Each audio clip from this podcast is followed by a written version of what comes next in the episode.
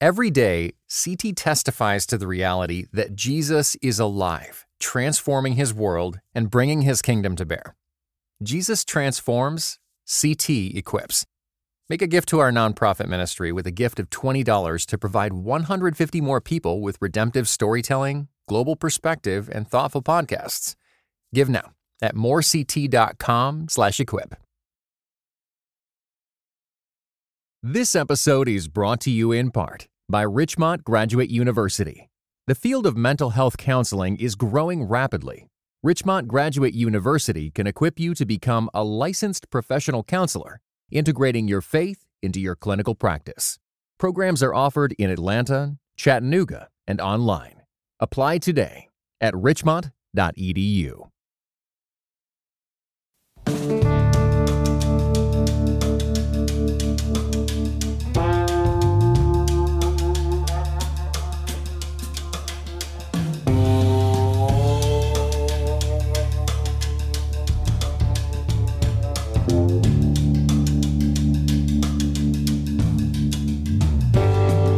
this is Russell Moore, and you're listening to The Russell Moore Show, brought to you by Christianity Today.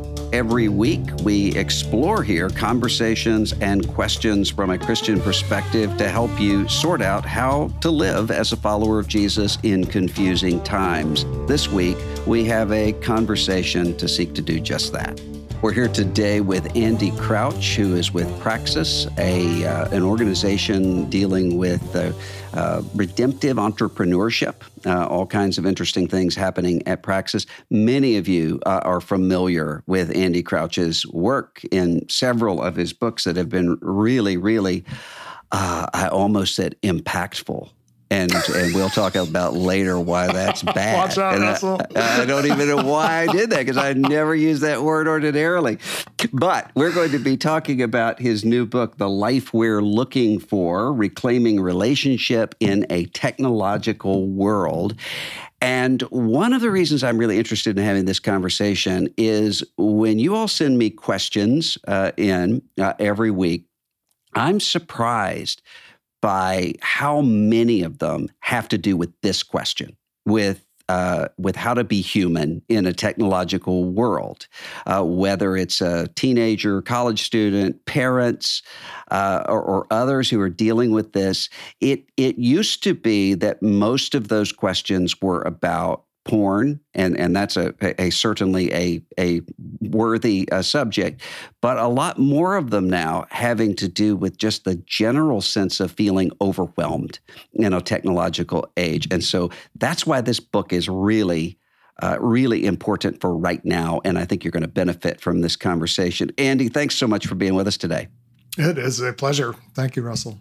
I'm wondering if maybe this is just me, but I find that when I write, it's usually because of something that I'm grappling with and I'm I'm mm. thinking about. Uh, so, uh, writing a book on adoption, it was largely because I was trying to work through why I was so reluctant initially mm. to adopt. Yeah. And I wonder if I wonder if that's true for you. If if there was a, a, time in your life in which you started to realize, wait a minute, this technology and the technological age, it's starting to change me or, or, or change someone that I love. Did you ever have a, a moment like that? Well, it's interesting that you ask because I think there's actually two components to it. One one is that technology I don't know if it was my first love. I think music was my first love. I got that mm. from my mother, who was a, a classical pianist, and I learned music very early on. But I got tech from my dad, who brought home a computer modem um, or a computer terminal. Uh, this will make no sense to anyone under the age of 60. but uh, back in the day, you connected to com- uh, the mainframe computers of places like the university where my dad taught over the phone lines. And he brought this home when I was like 10 years old. And I learned to code very early on. I mean, huh. really, really early on. I was using punch cards uh, at the very beginning as a 10, 11, 12 year old and just became absolutely uh, kind of intoxicated with with coding, with programming, with what was becoming possible. And so the first level is that this has been a big part of my life, even though it's not ended up being my like life's work. Um, it's just a fascination that I've had since I was young. And if you had asked me when I was 11 or 12 years old, what are you going to do when you grow up? I would have said, I'm going to be a programmer, um, mm. even though that turned out not at all to be the case. I would say the second thing that happened, uh, in my case, was uh, marriage. uh, interestingly, to an experimental physicist, Catherine uh, uses all kinds of high tech at work. But what I started to realize in the early years of our marriage and even more dramatically once we had children, was that my relationship with the technology that I surrounded myself with was disordered. And this was before the mm. iPhone. This was before, uh, I mean, it was very early days of the internet. But I just had a, a uh, there was a lure uh, to these devices in my own life that interfered with the most important relationships in my life. Mm. So my wife gently, lovingly, patiently, and mostly patiently, sometimes impatiently, confronted me with that. Mm. So in a way, I have been I have been wrestling with this uh, just at a personal level. Kind of, it's my whole life story is is bound up in these, these technological developments that are now part part of all of our lives in many ways. You know, it seems that that people have different kinds of problems uh, when it comes to relating to technology. Mm. In, in your case, were you more of the I'm finding my attention span splintered apart by this, or was it more I'm I'm kind of drawn into controversies that I don't want to hmm. be a, a part of, or was it more I, am starting to care more about what these people think of me than the people that I love, or or maybe it was right. it was something of all of it. I think well, all of those have happened. I've sensed all those things happening to me, and have had to deal with them. Um, but I actually think first it was it was a slightly different thing, um, and this maybe isn't normal, although maybe it's more normal than we realize it, it actually didn't have to do with the, the social worlds that open up through media and technology initially. It really was this experience that I talk about in this book as the experience of superpowers, the, the, mm-hmm. the ability to get a computer to do things in certain ways really fast, really effectively, um, with a kind of minimum of effort, or at least a certain kind of effort is very minimal. And that sense of exhilaration when the thing actually works and the program runs and it does the thing you asked it to do, and it it obeys you in a way and mm-hmm. serves you in a way that other people don't. other mm-hmm. people are much more complicated to get them to do what you want them to do, including mm-hmm. spouses and children. And so for me, the first layer of mm, distortion was I just had to confront how how much I liked that sense of being in control when I was mm. at the at the computer keyboard. Um, and and then later came realizing, oh wow, now that this can present to me a whole world of of people or the simulations of people or the avatars of people who I can form a kind of imaginary relationship to, mm-hmm. uh, that became another level of uh, conflict and competition for the actual people God had put in my life and the actual work God had put before me with real people. My kids asked me one time, we were talking about, I grew up in a place uh, in which hurricanes would come through uh, periodically. And I was talking about the process of being without power and so forth after hurricanes. And one of my kids said, How long would it be before the Wi Fi would come back up? and I had to say, this was the 1980s. There, nobody had Wi-Fi. It's, it's, uh, but you know, I think Decades. there was, yeah, that's right. I think there was a time when people assumed the problems would be for digital natives uh, for people who grew up with this uh, technology, and that does bring its own its own problems. But yeah. uh, it's it is as much or more so uh, an issue for people who didn't grow up with all of these devices and are kind of um, kind of overwhelmed by this kind of world. Have you seen that? Yes, for sure. I I think in some ways, especially this uh, emerging cohort of young adults, let's say my children are 25 and 22, I'd put them in this category. Uh, in in some ways, they grew up with the the ambiguity of of many of these things. The social media uh, was already there when they were going into middle school and high school. And they actually maybe developed better immune systems or a better sense, a better kind of threat response. Like this isn't all hmm. good. I actually think for some people who uh, who uh, kind of got on Facebook, let's say in midlife, without any immunity, yeah, with and without kind of seeing the risks of it, um, it it it can be actually more uh, in, all encompassing, addictive, habit forming, dependency creating. Um, because partly, you know, everyone talks about how much younger people use screens. Um, but the truth is, uh, older people are using screens a lot. And when we did some research for my daughter's book, uh, My TechWise Life, which was her own perspective on on these matters as a, a late teenager, um, the number one thing teenagers said when we asked them, What do you wish you could change in your relationship with your parents? They said, I wish my parents would spend less time on their screens and more time talking to me. That's what the kids want. Yeah. so I do think those who kind of adopt it in the middle, the so called digital immigrants, though I don't actually believe there's exactly such a thing as digital natives. Um, but but those who arrive at it without developing the immune system uh, actually can become very dependent on it uh, mm. as well. I find the title uh, of your book actually really hmm. subversively revealing uh, in its own way because it's the life you're look that we're looking for yeah. and that with some things it seems what we have to do is to convince people this is the life you should want. Yes. Uh, the the way that you're going, it, it seems to be working, but it's really not long term.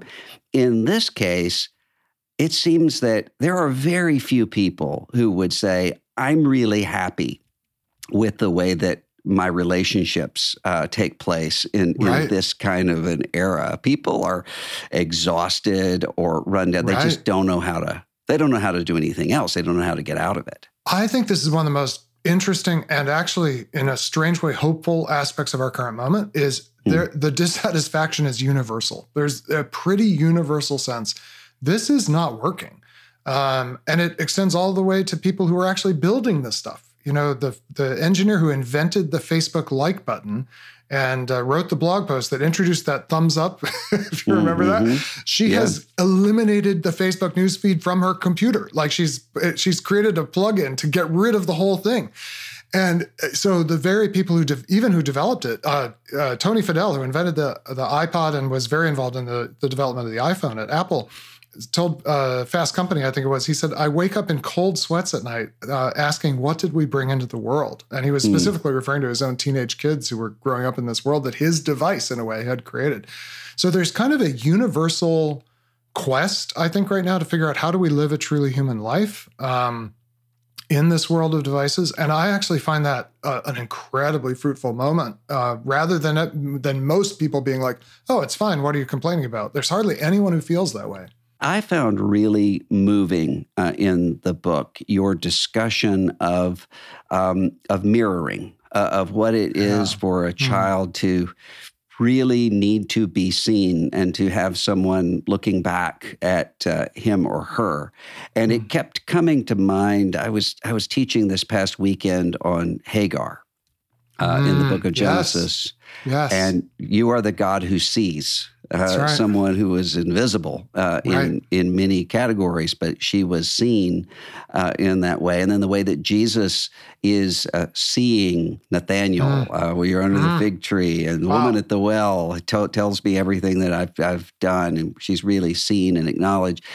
And it, it was really moving to me to think about that primal sort of quest to be mm. seen and to be acknowledged, and it, it really, I think there's something disrupted there that goes beyond what we even acknowledge. I mean, mm. do, do, do you, mm. what, what prompted you to start really thinking about that primal longing for being seen? Well, I think it actually was, um, in this context, I started thinking about it when I heard, when I talked with parents about how their children felt about the parents' technology use, kind of related to mm. what I mentioned a moment ago. I remember a, a, woman who was a very accomplished and a professional, admirable person in, in every way, um, clearly a dedicated mother, but she described this kind of wrenching moment when her maybe two or three year old, maybe uh, early, early uh, childhood child, uh, the the mom was uh, sitting on the uh, on the couch, uh, working on her laptop, trying to get some email done, as as professionals now have to do round the clock. You know, uh, we work from home, we work from everywhere, and her daughter um, interposed her face between her mom's face and the computer uh, the computer keyboard, and said, "Mom, look at me," with this kind of desperate tone. And it was this wake up call for for this mom who, of course, loves her daughter and of course wants to look at her and, and delight in her but that that somehow her attention was being diverted. And I think you are right that that this has been disrupted. This, uh, you know, this we are made for one another's gaze. Uh, we have more neurons dedicated to recognizing faces than anything else. Uh, just we're we're built that way from the moment we arrive in the world, and and and we have this thing that you mentioned, these mirror neurons that actually don't just recognize another face, but actually mirror in our own, um, you know, neurological system uh, what we imagine and can tell the other person is experiencing and doing, uh, down to motor neurons. If, if I lift my arm, there's a set of neurons in your body that actually act as if you are lifting your arm, that mirror mm. what I'm doing. It's quite amazing, right? Yeah. But above all, the ability to attend to the, the dozens and dozens of muscle groups in the human face that communicate emotion, that communicate attention, that communicate presence and this has always been the most compelling thing for human beings. But I, I mean, let's ask ourselves honestly: if you and I were together in person, um, and you were sitting across from me, we're doing this interview remotely, but if you were sitting across from me in real life, and there was a TV right next to you, Hmm. Uh, showing be it whatever it could be the world cup it could be a soap opera it could be a, a, stupid ad i've seen 10 times you know my attention would be diverted to that screen. There is yeah. something about these glowing rectangles um, of all kinds, the entertainment kinds, but maybe even more so the laptop that allows me to project myself with power and efficacy into the world. That grabs my attention in a way that displaces my ability to actually pay attention to a face. Hmm. And when you think about how much time all of us are spending immersed in these kind of very shallow, very shallow mirrors of ourselves, um, through personal computing, we are missing out on that face-to-face relationship that up until the blink of an eye ago in human history was the the most compelling reality any human being ever encountered was another person who looked at them, regarded them, interacted with them. And now we're all competing and having to force ourselves. Like I'm out to dinner with my wife and I have to force myself to pay attention to this face and this person rather than the screen that's just over her shoulder. Well, and there, there are a lot of conversations going on right now necessarily about narcissism uh, because of mm. things that are happening in the church, things that are happening in yeah. the political arena and yeah. other places. And I think there are a lot of people who assume narcissism comes from too much uh, recognition. Parents are uh, they're, they're, helicoptering or they're uh, they're they're giving participation trophies, and and children have too much uh, self esteem.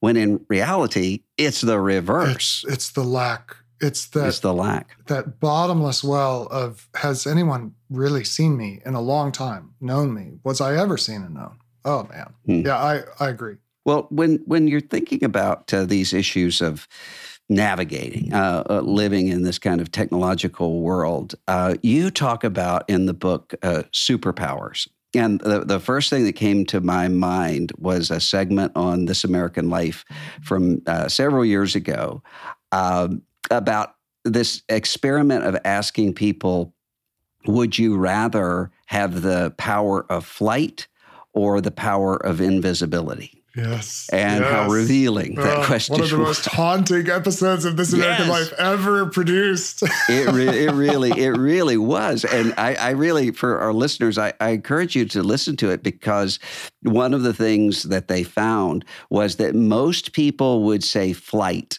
initially.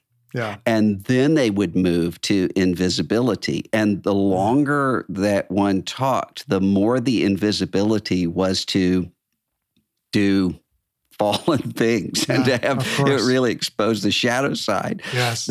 But I yeah, thought about incredible. that when you're talking about superpowers and mm. the sense that mm. we are looking for and maybe have the illusion of superpowers. What, what, what explain to our listeners what that looks like? Yeah, it's so interesting you bring up that that episode because when I think about superpowers, I think about essentially effortless efficacy, effortless power. That is, it's mm. the combination of being able to get something done on the one hand but to get it done with very little effort, cost, or apparent uh, expense to oneself.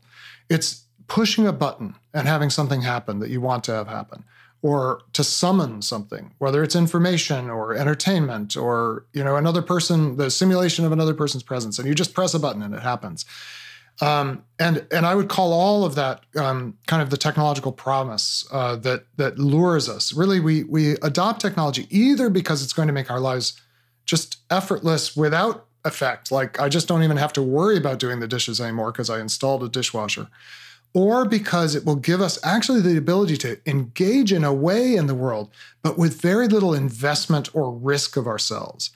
And mm. this is where I think this question about, you know, when it, if it, it came down to it, would you choose flight or invisibility?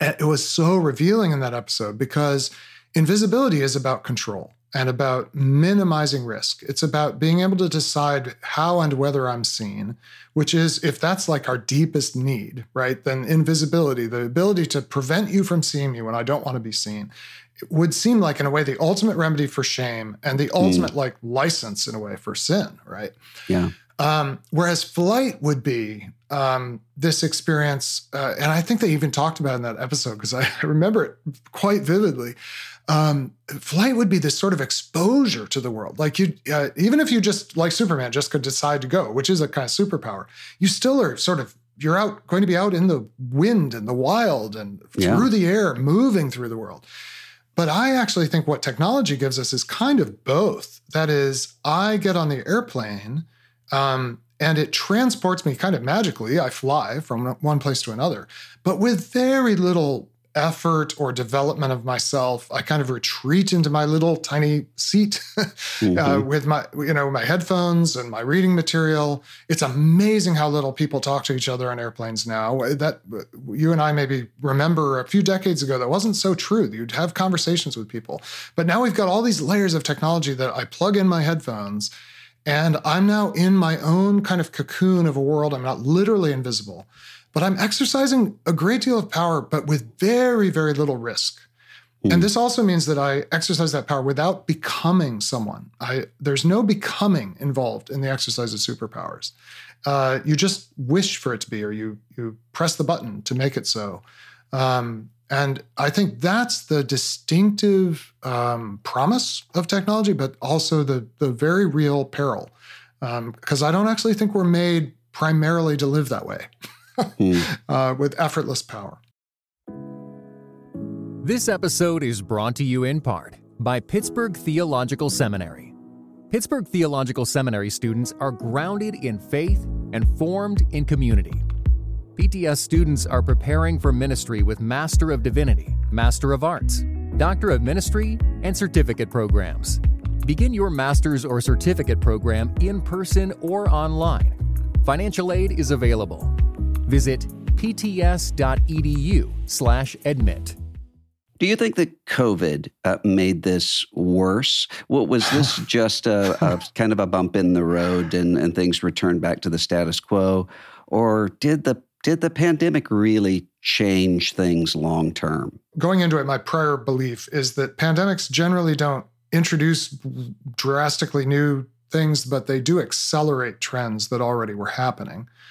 And I would say overall, I do think that's what happened with COVID. Um, that uh, it's actually interesting. There are a number of indices of well-being um, of, of many, many kinds. How many close friends do people say they have? How much time do people spend out of doors? How many, like all these different questions that uh, can be sliced and diced in different ways. And all of them, uh, and uh, I mean, maybe the most dramatic are adolescent mental health kind of uh, statistics. Yeah all of them start diverging from the historical pattern in the middle of the 20 teens uh, 2015 2016 we start to see these these curves change slope basically. The second derivative kind of starts to change. Um, and that was before covid. But it's also the case that the slope changes and gets even steeper uh, in 2020 21 I, and I think the the really paradoxical thing is that we all got a taste of a completely virtualized life for a while. Yeah. Mo- most people in most parts of the world, um, th- in the various kinds of lockdown that we experienced. And you would think, I mean, it clearly did produce a kind of aversion. Like we now talk about Zoom fatigue, and we yeah. all know what that is.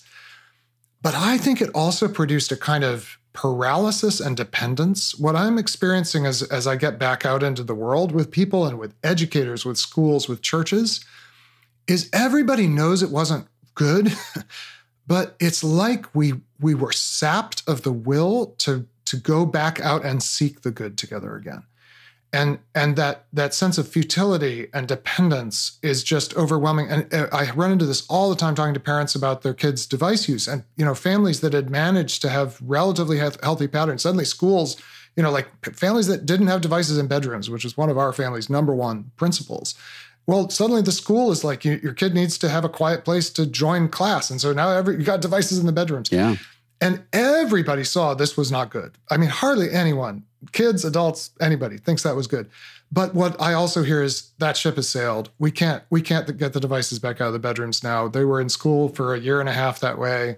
It's just over. And there's this sense of futility and resignation, I think, that is really a little surprising to me. I, I, thought it would create more of an aversive reaction where we'd say never again. But in fact, yeah. it seems to be like, well, this is just the way it is now, which I do not believe is true and doesn't have to be true. Well, and even even just uh, adult friendships, it, it seems mm. that people kind of lost lost yeah. the muscle memory of, of how to connect with one another in real life. I yes, absolutely, and you know, uh, true for adults even more true for adolescents. Uh, I I went into the pandemic most concerned about uh, if you had to pick like one social issue I was concerned about it was it was reading loss, literacy loss among eight mm. to ten year olds because there's this window of time when you're eight to ten years old.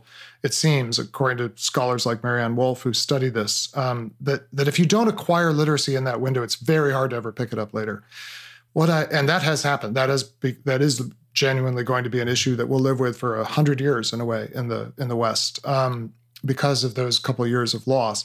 But what I hadn't thought about was the way that there there may be a similar window in early adolescence, say 12 to 14, 13 to 15, something like that, where you kind of have that opportunity to figure out how to be a person with other persons, which yeah. is so hard yeah. and awkward and complicated. And a whole cohort of middle schoolers just missed it. Um, yeah. And who knows if they ever fully catch up. Um, but also, who knows whether even those of us who just were deprived of it for a while ever take the risks again? Because ultimately, what technology promises you is a life of reduced risk. But I don't believe that's the life we're actually looking for. I, I think the life of love is a life of risk. But are we going to choose it? That's the, mm. the huge question uh, at, at personal, family, community, church, social levels. I had an ouch moment when I was reading this book. Uh, hmm. Because I remembered the time that one of my uh, children, my youngest son, uh, said, Has the Amazon run today? Uh, as though he's talking about has the mail run or, or, or something like that. It just assuming uh, is it a holiday that there's not an Amazon package? And I, I was thinking about the fact that there are Amazon delivery people who come here a lot. I wouldn't be able to tell you a name uh, yeah. for any of them. I wouldn't yeah. be able to identify uh, someone's face in a mugshot at all. And you talk about uh, in mm. the book about how uh, mammon, um, and particularly kind of the way that we do commerce, um, depersonalizes and, and can depersonalize. And uh, I thought as I was reading that that's exactly that's exactly that's what has happened. Um, to, talk to us a little bit about how that happens and why. Yeah, in some ways, I, I started this book in a way with the question how did we become the most powerful people in history, most affluent by many measures, you know, all kinds of things, and the most lonely at the same time? Like, why is this world of so much power such a bad place to be a person? And I, I really was helped by a theologian named Craig Gay, who teaches at Regent College in Vancouver, who has a very good book of his own on technology. And he, he's the one who really got me thinking about this. And his, his orienting question is why is so little technology actually helping us with what he calls ordinary embodied human life? Like just ordinary mm. life. Why, why are we always being promised these amazing superpowers, but never just helped with being like an ordinary human being? And his basic answer is because it's not designed to serve persons, it's designed to serve uh, commerce. I can't remember if he uses the word mammon, but if we take mammon to be, uh, as I think Jesus used the word, uh, the kind of spiritual principle, if not demonic principle, behind commerce that turns relationships into transactions and turns things into commodities, turns the hmm. created world, which is a gift from God, into a commodity just to be used by human beings mastering the world for themselves. Um, that is what drives technology. Technology is adopted, it's developed and adopted, not according to the question of, will this help me love the Lord my God with all my heart, soul, mind, and strength and love my neighbors myself? Like, mm-hmm. that is just not what's in the mind of any developer, any software engineer, any hardware engineer. What's what's driving it is does this produce economic profit for some uh, participant in the value chain of the modern market economy? And that's why Amazon, which when it started uses used uh, UPS uh, for their final mile delivery, and I knew the UPS driver who, who yeah. came because he had a route and he he did the route every day, and he knew most of the people on the route. And I, I didn't I don't know that I learned his name, but we definitely talked. I would I would absolutely recognize his face. I think I might even recognize it today, like 15 years later, because I saw him. I was a pretty heavy Amazon user pretty yeah. early on. Um, well, now uh, in, in an incredible optimization, Amazon now deploys gig gig workers and sometimes full time employees on completely, to an ordinary human perspective, random routes, which is why you can't recognize anyone because you never see them more than mm-hmm. once. Because every day their route is optimized not for what's going to be good for this employee whose work is to make that final mile delivery, which is good, dignif- that can be good human work to connect vendors and customers. There's nothing wrong with that. Um, but what would be a good way to do that? Well, it would be one where you actually know the people you're serving, ideally on both ends of the value creation that is the essence of good work. But what Amazon's optimizing for is not the benefit of that employee. It's actually, in some ways, not even your benefit as a customer. It's to wring all the efficiency they can out of the system using algorithms that treat people as interchangeable units of labor. Um, and and it, it, ends up with this world where we very rarely encounter another person with enough depth and time and presence to know them which used to happen in commercial settings all the time. In retail you would go to the corner store you would know the people who worked in that store yeah. Um, now Amazon will happily let you into their grocery store where there is literally no one there. There's just stuff and you and your invisible money. And as you walk out, your invisible money is liberated from you very efficiently, and you've got the stuff.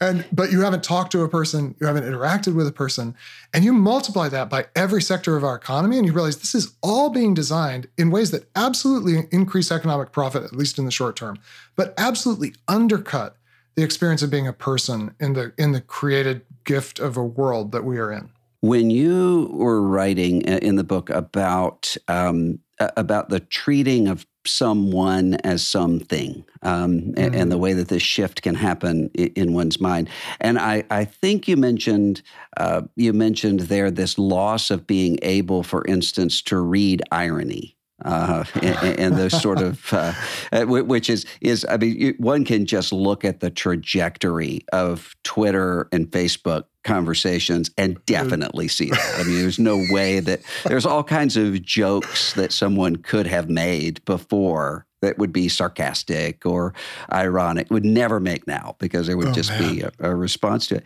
And I was thinking about, I don't even remember who was writing about this, but about an artificial intelligence program that could read Macbeth and Hamlet and, and, any work of literature and then tell you what it's about. So oh. Macbeth is about ridding the conscience of guilt, and Hamlet yeah. is about ambiguity in the face of death. And you step back, you say, is that really though? Is is the experience of reading Macbeth just about finding the mm. abstraction uh, behind it, or yes. is there something a lot more, a lot yes, more yes, human uh, and, and, personal right. uh, to it? And and that it seems to me is a, a point that you are are hitting kind of repeatedly here mm. is the mm. lack of the the mm. lack of the personal mm. and that personal connection. And I wonder if you've seen this too in church life um, mm. in the sense of even just the way that we read the Bible. You might have one church that reads the Bible uh, as a way to sort of pull out the practical applications yeah, for life. Yeah, exactly. And another church that would read it to sort of pull out the worldview axioms or the uh, doctrinal uh, sorts right. of uh, tenets and depersonalize even the way that we hear from God. Yes, yes. In which the Bible becomes a kind of technological device that delivers yeah. whatever commodity we happen to be looking for, whether it's practical life applications or doctrine or um, or whatever. Yeah, I, that is interesting. I think uh, what it's what strikes me, all those misuses and misreadings in a way have in common, whether of the Bible or or just someone's uh, social media post, is it's a flattening and a loss of context, um, which I would I would connect very closely to mediated um, mediated modes of expression. Always shrink bandwidth for the sake, sake of efficient communication, hmm. and that's not necessarily a bad thing. And that's what writing does, of course. But what a really great reader does, in a way, is they.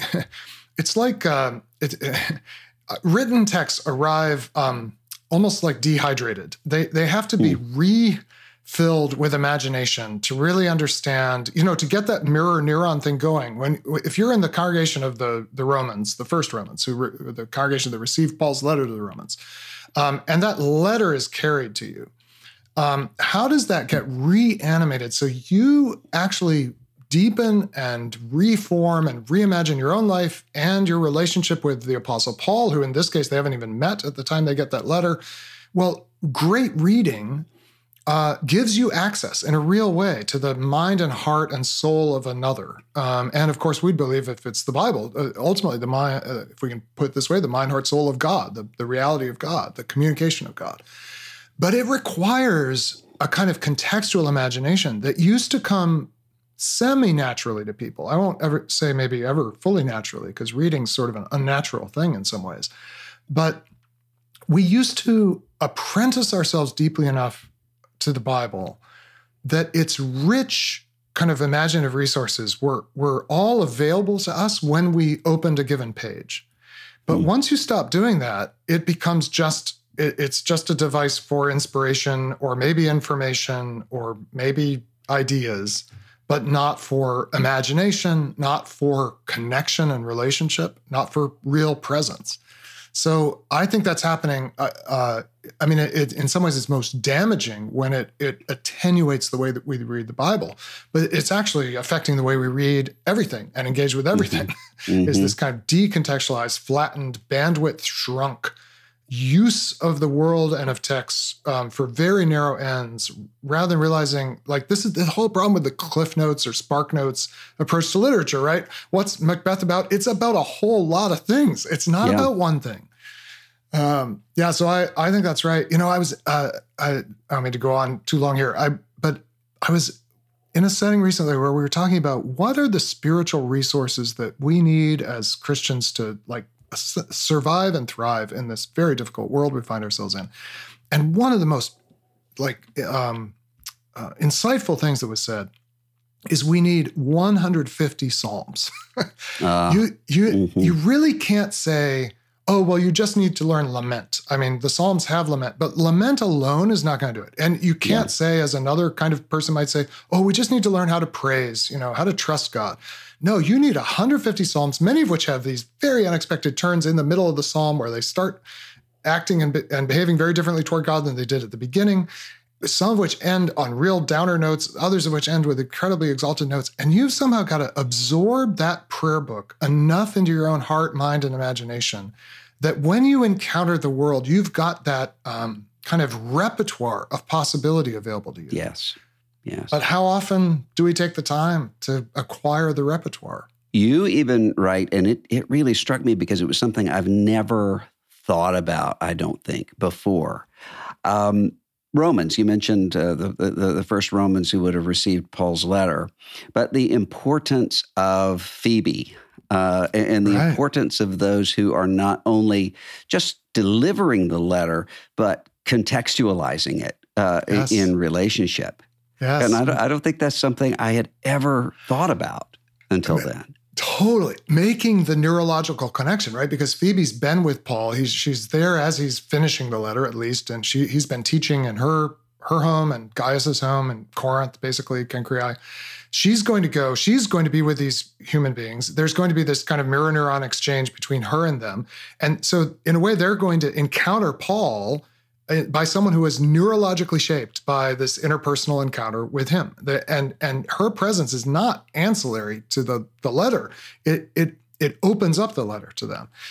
And what really struck me, um, well, this was a two stage insight, Russell. So the first was that it's really interesting that Jesus never used media. So he hmm. never mediated his communication ever. There's one time when it says he wrote on the ground, but we don't it, we don't even know for sure that he's writing words. And in any case, it's not recorded what he wrote. He, it's gone by the end of the story. Um, and and so it, it strikes me that that media is something you have to use when you're not uh, yet fully human. mm. if you're hmm. fully mm. human, just being present in a particular place and time is enough for the the transforming creative redemptive work of God to, to go forth in all its fullness from a single life lived in an unmediated way. Unmediated with respect to other human beings, but also, of course, with respect to his father, with whom he had kind of immediate relationship. Well, so when you point that out, people are like, well, but the, the first Christians wrote letters. And I think the, the reason is they weren't Jesus, they didn't have that entire fullness of life. But then what really struck me is we really have no evidence they ever sent letters without people. They always mm. sent them with a person.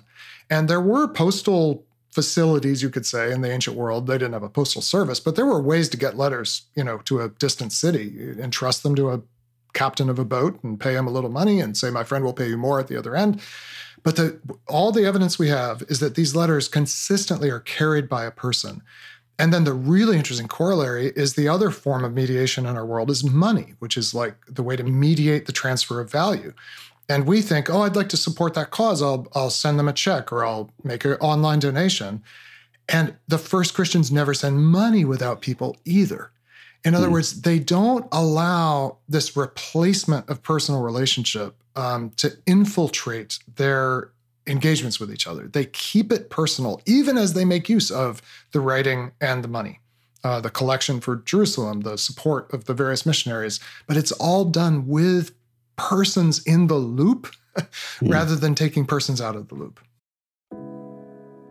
This episode is brought to you in part by Thomas Nelson, publisher of Nine Lives and Counting A Bounty Hunter's Journey to Faith, Hope, and Redemption, written by Duane Dog the Bounty Hunter Chapman. Nine Lives and Counting not only offers a fresh perspective on well known life events, but also ventures into behind the scenes territory and backstories never shared publicly. Nine Lives and Counting is available everywhere audiobooks are sold. Visit thomasnelson.com/audio to learn more.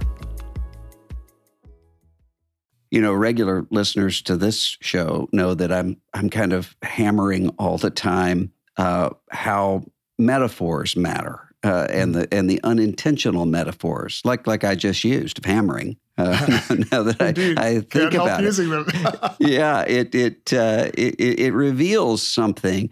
And you talked about uh, in the book uh, even the example of this word impact, which I see increasingly even in church mission statements oh, or yeah. parachurch kinds of yeah it's everywhere and you argue that that matters why yeah. is that the case because it's a very misleading way of thinking about uh, what does matter long term in, in the shaping of culture and the shaping of individual lives. So we think impact to me is uh, concentrated force over a short amount of time. mm-hmm, uh, it's mm-hmm. the hammering uh, accomplishes yeah. impact. That is, you use the hammer to concentrate the force and you move it very quickly so that when it hits that nail or whatever you're hammering, uh, ha- hammering home your point, um, it, you, you hope it will kind of go really fast and and and uh, really effectively. And I mean, there's clearly there's things in human history that are that have that kind of quality. They happen very quickly. They're quite dramatic in certain ways. Uh, the resurrection of Jesus uh, happens like overnight. Uh, this world altering uh, infusion of life where there was death happens very suddenly. The conversion of Paul, you know, he's knocked off his mm-hmm. horse. Um, so I'm not saying there's not a time when God seems to act in these very, very dramatic ways. But the really interesting thing is that is that the cultural effect, that is the the sort of uh, way that those events came to have meaning and to matter for people like us thousands of years later, had very little of what we would call impact. That is to say, uh, 50, 100, even 100 years after the death and we believe resurrection of Jesus, the Roman Empire barely knows it happened. It's hmm. not. It's it's not like an earthquake, even though Matthew says there was an earthquake, but mm-hmm. that wasn't seen. It didn't create a social earthquake. It instead it's much more like you know this metaphor Jesus uses. He uses several metaphors like this: the mustard seed, the mm-hmm. little bit of yeast in the loaf, and and I I would call these metaphors of influence rather than impact but uh, uh, or it's like the olive tree i am like a green olive tree mm-hmm. in the mm-hmm. house of god blessed is the one who uh, you know follows the way of the lord he will be like a tree planted by waters well how do trees make a difference not through these kind of sudden dramatic decisive uh, concentrations of force but instead through this kind of steady growth that nonetheless is inexorable and very powerful very powerful in the long run but mm. the quest for impact to me gets very bound up. I don't know that it always has to be this way, but it, it just does get bound up with the need to wield mammon because money mm-hmm. can get mm-hmm. things done really fast, and the need to, need to wield technology because technology gets stuff done very fast. But is God actually in the business of getting stuff done very fast? Mm. Uh, mm. At least when he employs us. I mean, he can yeah. if he chooses. But is that his way for us? I think we need to re examine this metaphor um, and be very, very careful when we use it and why we use it. I heard someone not long ago talking about how to tell if someone is rooted or unrooted. Uh, mm. And he says the question is, do you know the maiden names of your great grandmothers? Oh, totally. And my first thought was, well, of course, who doesn't know the maiden names of their great grandmothers? And my wife said, yeah, but you grew up in a Mississippi storytelling exactly. family, and most people in America don't. Uh, that kind of a household telling of the, the stories. Right. I was really moved in, in your book when you talked about what it means to be a household and, and mm. that that's actually that's the life we're looking for. Uh, yes. is to be part of a, a household, and you you define it as uh, when someone will be quieter when that person knows you're asleep, which yeah. I thought was a really powerful way to communicate it in many other uh, many other ways. How how can how can we in this sort of really fragmented, lonely time find households? Only through a certain amount of risk. Hmm. So I really do think this is the life we're looking for. You know, in some ways, the the moment we're born, we're just looking, I think in a way, we're looking for mom. We're looking for one face. But in the long run, we're really looking to be enfolded in a durable relational community in which we're known, loved, n- loved after we're known, you know, instead of yeah. loved because we're not yet known and and intergenerational. Uh, and I would say not just the biological generations of your great grandparents, but the in a sense the generations of faith. Uh, I think we're meant to be part of not just a, a, a, biological family, but the family of God. Right, the household of God mm-hmm. is biblical language for the church, and that's where we find we find ourselves. Right, but the problem is. Um, to, to find that, especially on this side of the individualization that is the heritage of the Western world, the modern world, and especially the American story, the North American story, uh, requires a kind of risk that that we really, uh, I think, when people realize what it costs to be known that way. Uh, so it costs a kind of stability because you can't become known, truly known, quickly. Uh, and in some ways, unless you do have multi-generational kind of embeddedness, you're you're not actually known in the way human beings have always been known, and and I think we're meant to be known. The Bible speaks of you know the Book of Genesis is three, really four generations from Genesis 12 to the end of Genesis. Uh, the Bible speaks of prosperity in terms of living to see your children's children and passing mm. on good to your children's. Children. There's this horizon, this long horizon, but that requires sticking around for that long. Yeah. Well, how many of us do that? How many of us opt out at some point, sometimes for very understandable reasons? And then it requires kind of the risk of opening yourself up in the moment to people. Uh, so my wife and I are living this right now because we've lived in a single family house, raising our two children who are now out of the house. And this year, my wife has a sabbatical from her college teaching job, and we decide to move uh, and spend the year in the city of Boston, which is not where we normally live, and to uh, but it is a place we used to live. And friends of ours who we've known for 20 years since we moved away uh, had a first floor apartment in their house that they rent, and we said we should rent from Simon and Manuela. So I am we're doing this interview. I'm downstairs from Simon and Manuela, who do literally move more quietly upstairs when they know we're asleep because you hear every single footstep in this old kind of uh, 1890s wood frame Boston house. And I will tell you, Russell, it is very vulnerable. Once you've gotten used to single hmm. family living in, in American suburbia, even as committed as you may say you are to Christian community and friendship, and I am committed to all these things, uh, partnership, accountability, all that stuff but to move into a house with other yeah. people who notice when we raise our voices uh, mm-hmm. to each mm-hmm. other or when we don't actually seem to be talking to each other or you know all the things you notice when you're proximate to people but the, the only way you're known is to open up your life like that hmm. so it it's this beautiful invitation that also just says are you willing to risk are you willing to risk it i'm imagining a listener uh, to this show who would say, "Okay, you're right. Uh, the the life that I'm looking for and the life that I'm longing for is not being met." In, in the way that uh, technology or mammon would would tell me uh, that it should be. I do want something different. But she says, "What do I do yeah. tomorrow?" Uh, yeah. What would you advise to to to do? Because a lot of people would say, "Okay, yes, Andy's right about all of that, but that's the way the world is now, and right. it's similar to the Luddites um, yeah. uh, from from before, and so we, we have to just right. we have the to just accept it." Yeah. yeah. What would you What would you say to that listener about? Here are the things you should start doing or yeah. stop doing? I don't quite put it this way in the book, but I think it, it is kind of the heart of the matter. Uh, um, I, I would say we need to put persons back in the loop of our daily lives. That is, um, there are still people around me. Uh, there is someone who arrives to deliver the Amazon package. Now, many mm-hmm. days I may not see them, I may miss it when they come, but I could, uh, when I see that truck pull down my street, go outside and just for a moment. I know they're on a schedule. I know they can't stop to talk really, but I could, I could say hello. I could like bridge the gap of the assumption that this is just a functionary of a corporation who's meant to not trouble me. I could trouble myself to reinsert a personal connection where there wouldn't naturally be one uh, in a very small way. I try to do this when I have to do this terrible thing we all have to do now, which is wait on hold for a long time and then talk to someone at, a call center. And who knows where this person is in the world. And they probably won't tell you their true first name. And, you know, they have a script they have to follow.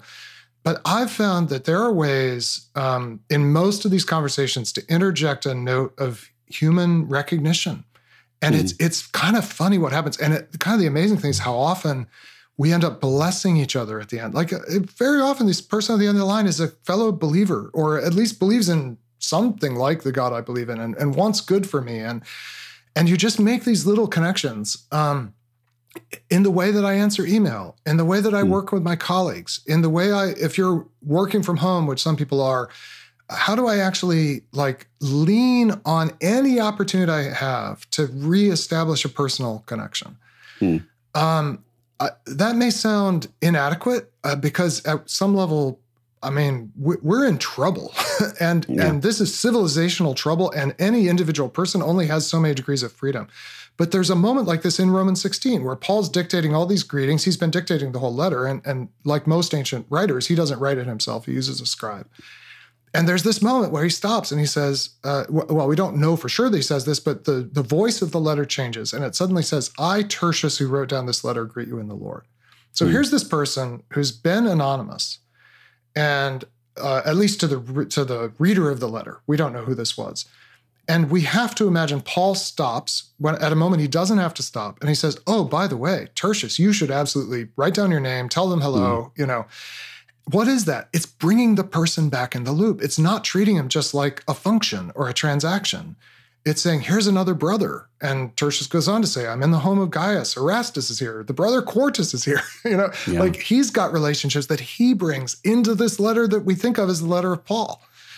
Um, eh, then you have to, you know, you got to do that iteratively on more and more risky levels. I one of my household questions is how many people have a key to your house?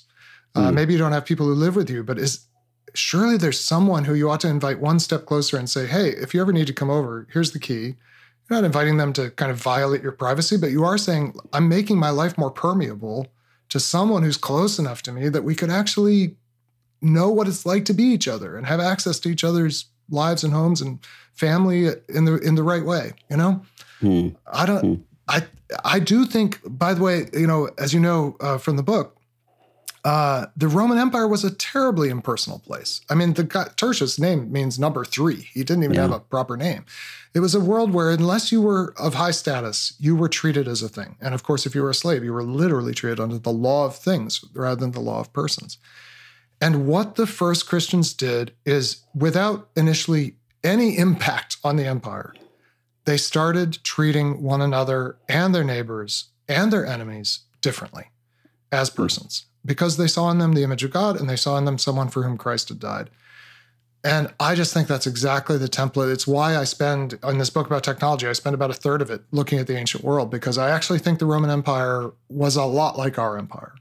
And I actually think the hope of the church's response of reintroducing the, the truly personal in an impersonal world is the same thing. It's the same call today that it was for them 2,000 years ago. And even before that, Pharaoh uh, was yes. was very devoted to his name, uh, building storage cities named wow. after him, and he's never mentioned by name in Exodus, but the Hebrew midwives were. Wow, this wow. is striking to exactly. To oh my goodness, exactly. Well, Andy Crouch, uh, before you go, uh, someone uh, asked me last week in, in one of our, our questions that came in at what age should I allow my child to have a smartphone? Yes, yes. And I'm wondering what your answer to that would be. Yeah, well, my first answer usually is I think I managed to have a healthy relationship with my smartphone around 48 or 49 years old. So that would be my baseline recommendation. Uh, um, I, uh, my on a serious answer is um, in the US, we generally start to entrust 16 or 17 year olds with uh, two ton assemblies of metal and glass that can do a lot of harm. So I think that's usually about the right to entrust them with a six ounce assembly of metal and glass that can do a lot of harm. so I, I think actually, if we think about analogously to driving, here's this technological thing that is part of our world that you do need to learn to handle and and we judge that teenagers with with real limits are are uh, can be entrusted to some extent with the operation of a motor, motor vehicle. I think that's about the same time that kids are prepared for the smartphone. And by the same token, we don't just hand kids the keys to the car. Uh, my mm-hmm. friends at Screen Sanity, which is a great organization, have great, essentially, driver's license for your phone kind of mm. uh, process for kids to go through with their parents. And, and they say, what do you do first? You watch someone else drive. Uh, and so are our kids seeing us using our phones in healthy ways? Then you drive with supervision and the parent or the teacher is looking over your shoulder. And then you're given limited access. You know, it's it's the same exact principle. And I think 16 is probably a, a reasonable time for that. With, with the really same good. kind of boundaries and securities in a sense that we'd want to put on our own uses of it uh, as adults, because we know our, our use of it can get very disordered too. And, and that's Screen Sanity, is that right? Screen Sanity. It's this beautiful organization um, that uh, started by two moms uh, in Kansas City who just said, "Let's let's start a totally different kind of conversation in our schools, our sports teams, our churches, and uh, they have lots of great resources on this." Well, the book is called "The Life We're Looking For." Andy Crouch, thanks so much for being with us today. Thank you very much, Russell. Thanks for listening. Links are always in the show notes for resources mentioned in this episode, including a link about how you can have a trial membership to Christianity Today. Be sure to subscribe to the program, send an episode along to a friend who might benefit from it, and leave us a review when you can. It helps other people to find the show wherever you listen to podcasts. I'm Russell Moore, and this is The Russell Moore Show from Christianity Today.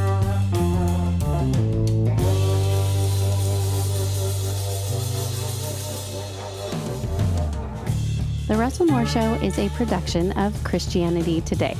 Executive producers are Erik Petrik, Russell Moore, and Mike Cosper. Hosted by Russell Moore, produced by Ashley Hales, associate producers Abby Perry and Azare Phelps, CT administration provided by Christine Kolb, social media by Kate Lucky, director of operations for CT Media is Matt Stevens, production assistance provided by Core Media Audio engineer is Kevin Duthu. Coordinator is Beth Grabencourt. Video producer is John Rowland. The theme song for The Russell Moore Show is Dusty Delta Day by Lennon Hutton.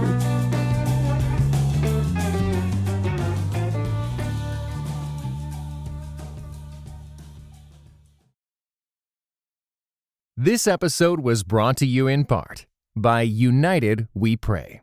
United We Pray is a podcast devoted to praying and thinking about racial strife, especially between Christians. Come join us in praying for the unity of God's people.